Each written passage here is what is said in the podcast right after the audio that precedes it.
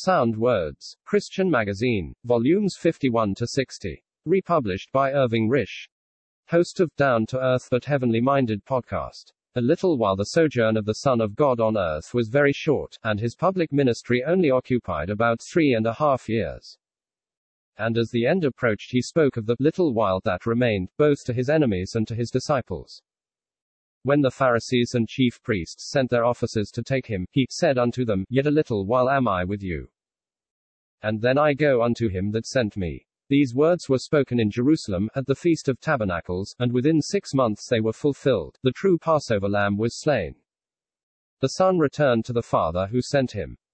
Israel had rejected the Son of God, and soon he would depart, and his departure would mean that Israel would look in vain for their Messiah with all the promised blessings for the nation.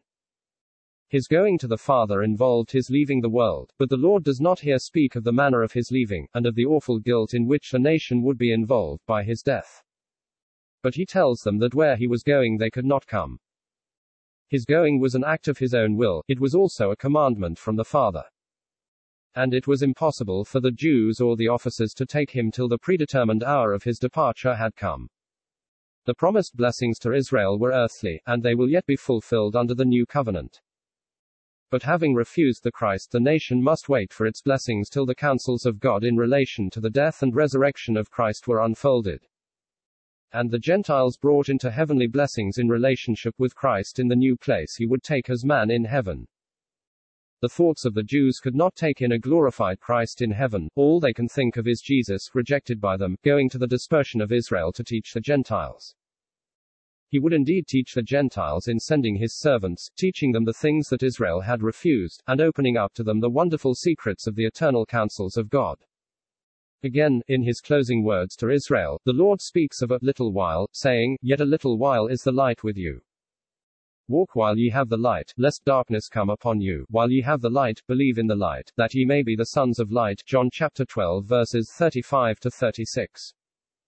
The true light, coming into the world, had shone for every man, but its departure was impending. In a few days the light would be gone from the world, and darkness would overtake all who refused him.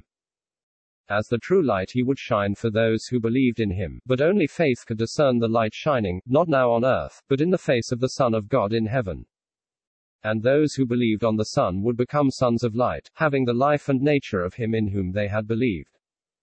After Judas had gone out from the company of the Lord and his disciples, Jesus spoke of the glory connected with his death. God would be glorified as never before, and the moral glory of the Son of Man would shine in all the perfection of his obedience and meek submission to the will of God. And this would be followed by his being glorified as man in the presence of God. Then the Lord said, Little children, yet a little while I am with you. Ye shall seek me, and as I said unto the Jews, whither I go, ye cannot come, so now I say to you, John chapter thirteen verse thirty-three. The Jews could not follow him into the presence of the Father, his own could not follow him into death. Simon Peter was perplexed, and said, Lord, whither goest thou? Jesus answered him, Whither I go, thou canst not follow me now. But thou shalt follow me afterwards. Poor Simon had to learn through bitter experience that none could follow the Lord at that time into his place of suffering and abandonment that was necessary for the blessing of his own. In wondrous grace, the Lord added, But thou shalt follow me afterwards. Peter was indeed honored to follow his master into martyrdom, and into heaven. But none could share in the peculiar sufferings that belonged to the Lord in the great work of atonement. Not only would the Jews not be able to come where the Lord went, but they would no longer see him. It was different with his disciples, the day would come when they would follow him into the Father's house, and because they would receive the Holy Spirit, he could say, Yet a little while.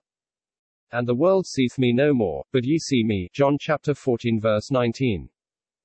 During the time of his absence in the Father's presence his own can see him, even as the writer to the Hebrews says, we see Jesus, who was made a little lower than the angels for the suffering of death, crowned with glory and honor. Hebrews chapter two verse nine.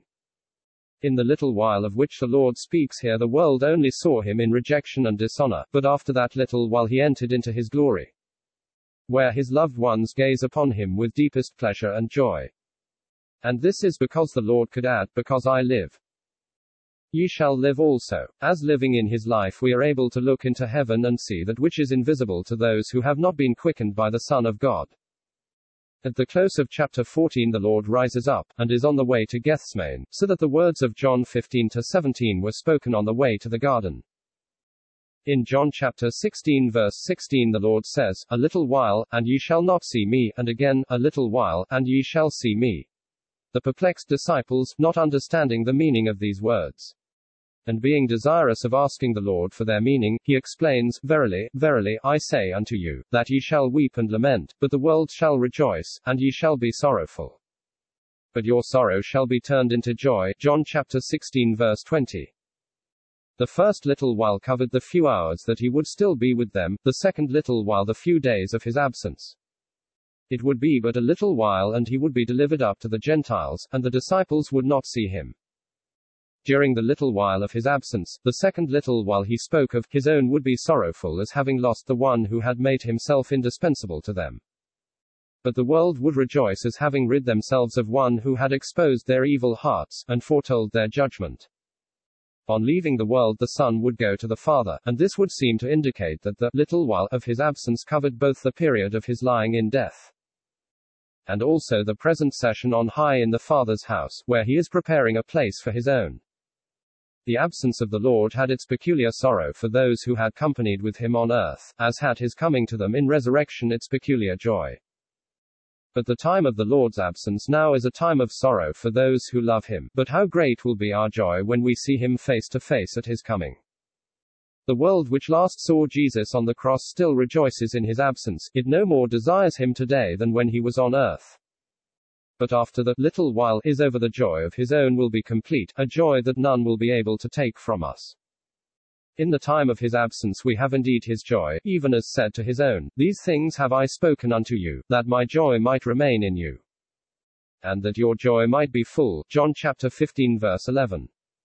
A little while, the Lord shall come, and we shall wander here no more. He'll take us to his Father's home, where he for us is gone before, to dwell with him, to see his face, and sing the glories of his grace.